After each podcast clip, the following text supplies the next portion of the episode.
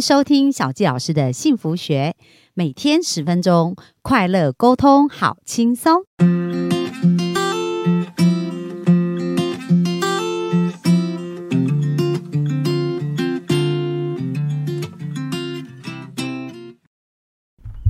大家好，欢迎收听小纪老师的幸福学。那我们今天非常开心，又在空中跟大家见面。那本周呢，我们聊的部分是有关于我们跟金钱的一个关系。那今天聊的这个议题，也是很多人生命上的课题哦，就是他们常常因为面临这样的问题，导致于他们生命里面很多的一个挑战波折。有的人甚至因为这样子就离弃自己的生命。那因为小纪老师在小的时候也经历过，呃，自己的家。挺经历过这样子一个考验跟这样子的一个挑战，所以对于这个主题其实是有非常深的一个感受。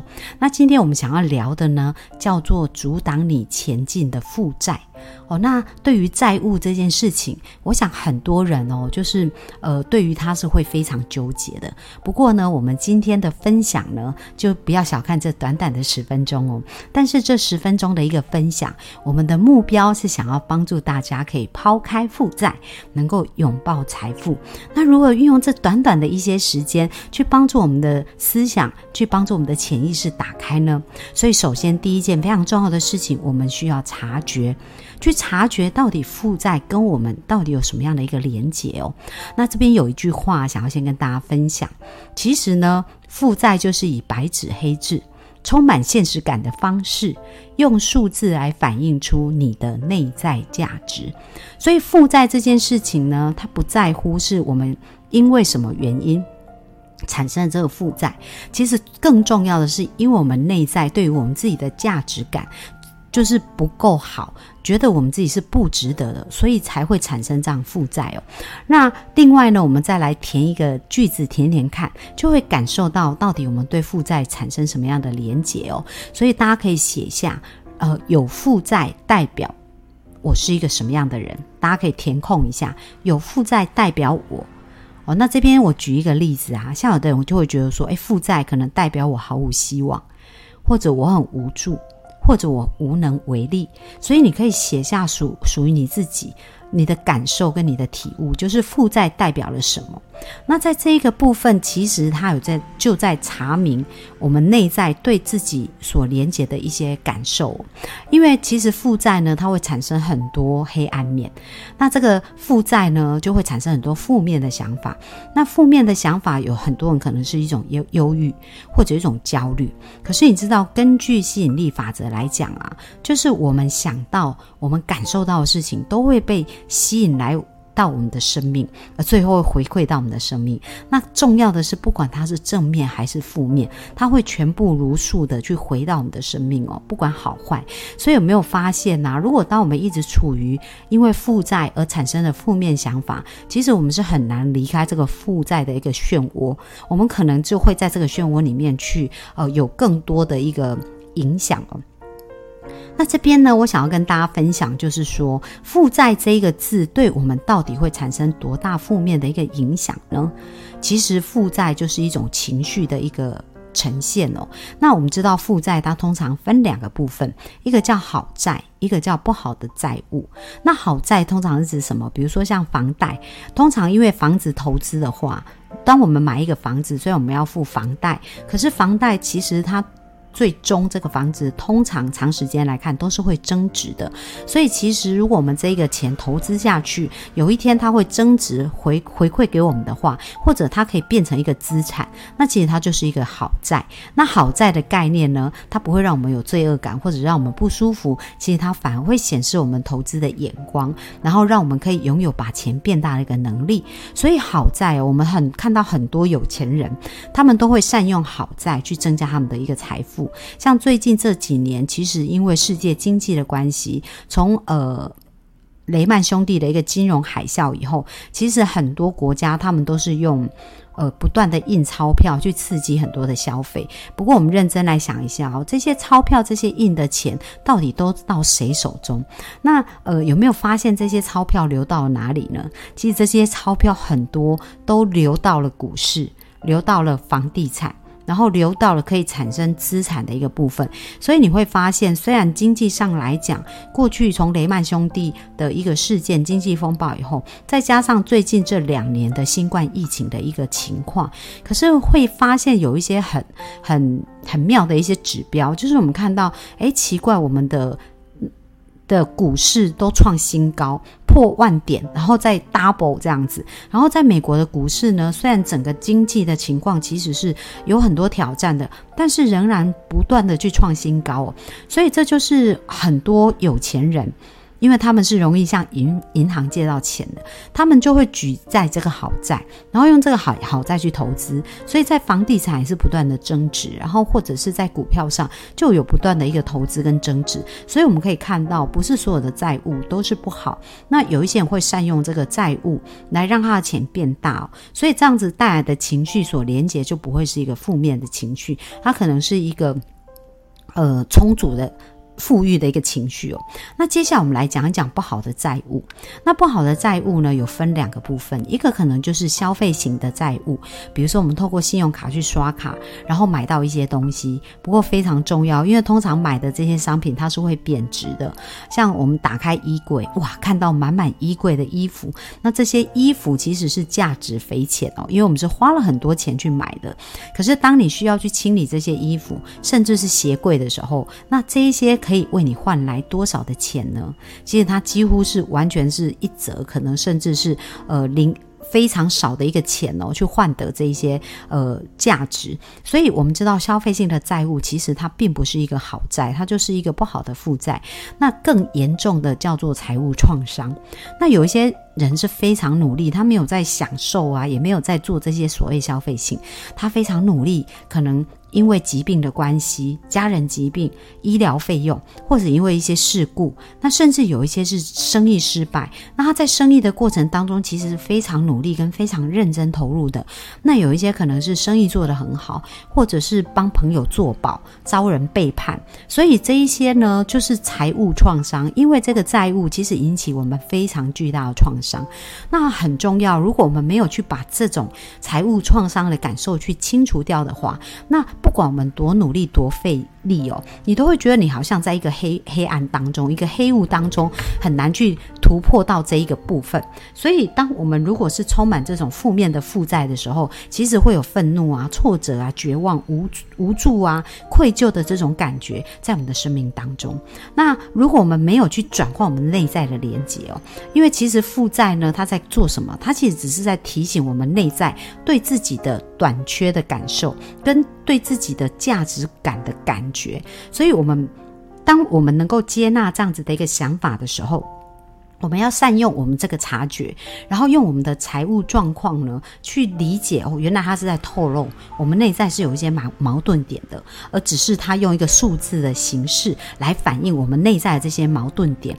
那通常它显示的可能就是我们还不够好，或者我们内在对自己的价值觉得不够。所以，当我们察觉原来是我们的内心对自己的一个负面的一个评价的时候，其实我们应该真正回来去在我们的内心做一些功课哦，就是我们的。内在世界呢，其实是会创造我们外在世界的人事物的。所以，如果我们想要改变外在世界呈现的状态，就像我们的财务状态，我们需要在我们的内在世界开始去做一样不一样的创造、不一样的能量跟不一样的行动。那当我们开始改变的时候，我们的外在世界就改变了。所以我刚刚一直在强调，其实我们需要做一个察觉，就是负债的情绪到底会让我们马上产生什么样的感觉？那有的人可能会有不安。或者是恐惧，因为小杰老师在从小成长的过程当中，从爸爸过世以后，其实一直处于那种财务很匮乏的一个感觉哦。所以对于我来讲呢，负债或钱经常连结的就是一种不安，一种恐惧。那当我对钱产生这种连结的时候，我发现有一段时间我在处理钱的事情，我就会。把它当成是一个好像烫手山芋，就我手上有多少钱，我都会忍不住很想要把它丢出去，把它丢走这样子。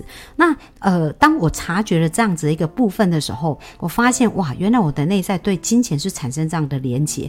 那如果我们这种连结没有改变的话，不管多少钱交到我们手上，我们都会用同样的方式来建，来去处理这个部分哦。所以很重要，像在呃呃敲醒你的财富。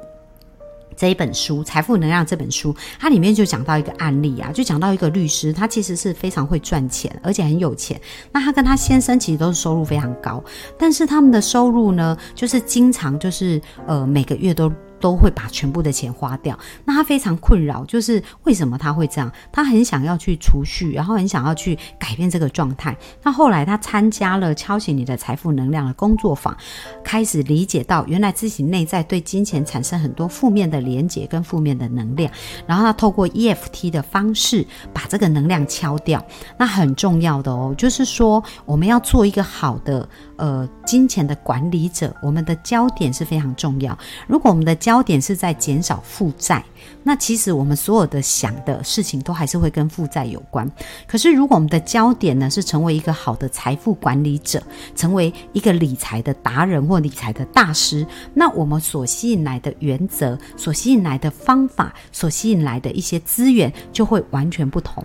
所以这个是非常重要，就是当我们在察觉自己以后，我们怎么去做一个新的连接是非常重要。那当这个律师发现原来是这样。的时候呢，他就透过 EFT 把他原来的负面信念敲掉。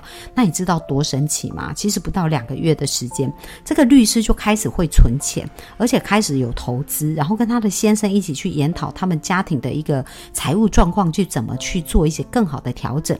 那在很快的时间，不到一年的时间，他就积累很多的财财富了。所以很重要，不是我们在外在学了什么，而是我们内在有没有去了解哦，我们的一个呃察觉，就是对我们。潜意识里面对于金钱到底是做了一个什么样的连结？那如果我们没有把这个连结改变，我们就会一直产生一样的一个事情哦。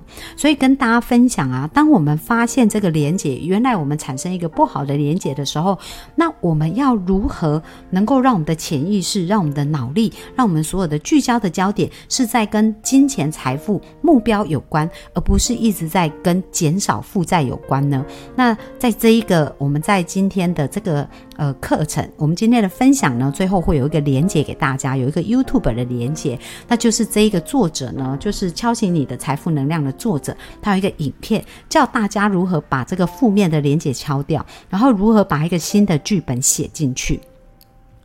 那这一个这本书里面有提到，就说如果我们要把我们的负债解决，然后变成拥有财富，我们就需要让理财变成我们的第二天性。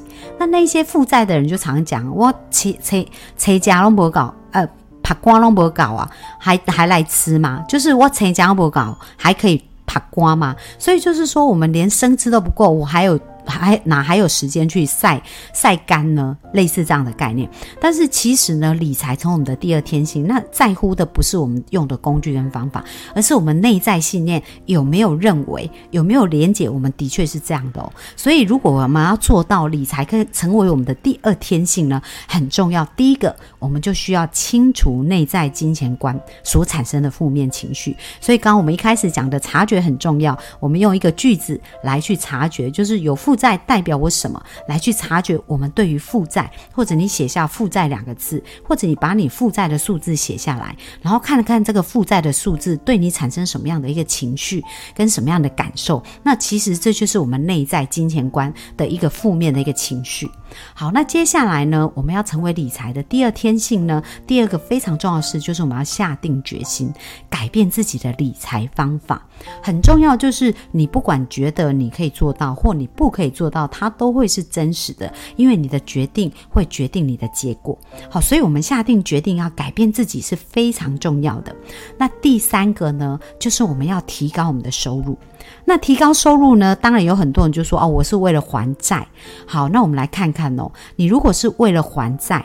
而去减少开销，请问你在脑中在潜意识连接的是一种快乐，还是一种惩罚跟失败呢？好，当我们减少呃开支、减少预算，然后去牺牲自己，然后把这省下的钱拿去还债，是不是我们的焦点跟能量都在于负面的事情上？可是我们重新思考，如果我们把焦点放在目标上呢？比如说，我们的目标是我们的人生使命。然后我们觉得我们要提升我们的个人力量，希望为这个世界做出贡献。而当你的目标是在这个呃，你想要去帮助别人的生命，帮助自己的人生实现梦想跟实现价值的这个过程当中去提高收入的时候，你的能量聚焦的焦点就是在你所要的事情上。那当你的聚焦焦点是在你所要的事情上，其实你自己就会产生自制的能力，就是你自己就会排出优先顺序。比如说，当你还是看到一个你很想买的东西的时候，可是你会因为你觉得你想要达成你的人生使命，而觉得把这个钱节省下来，可以让你的人生使命做更好的运用的时候，这时候你是连接快乐而产生的一个决定跟行动，而不是因为说哦我不能花钱，因为我要还债。如果当你说我不能花钱，我要还债，你知道你就连接负面情绪。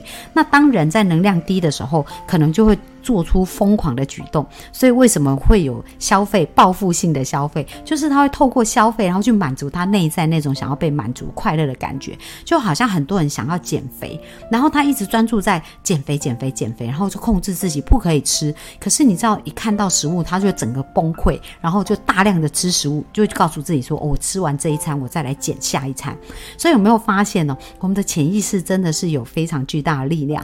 那但是我们要善用潜意识去做一个。好的，对的连接，而不是让我们的潜意识一直专注的焦点是在我们不要或者是痛苦或负面的情绪。因为如果是这样，我们是没有办法做的长久，也没有办法持久的哦。所以希望今天的分享呢，能够打开大家抛开负债的视野，而让大家能够重新去拥抱更大的财富。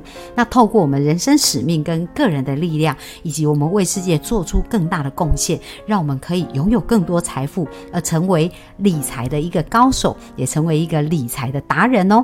那这是我们今天给大家的分享，谢谢大家的收听，拜拜。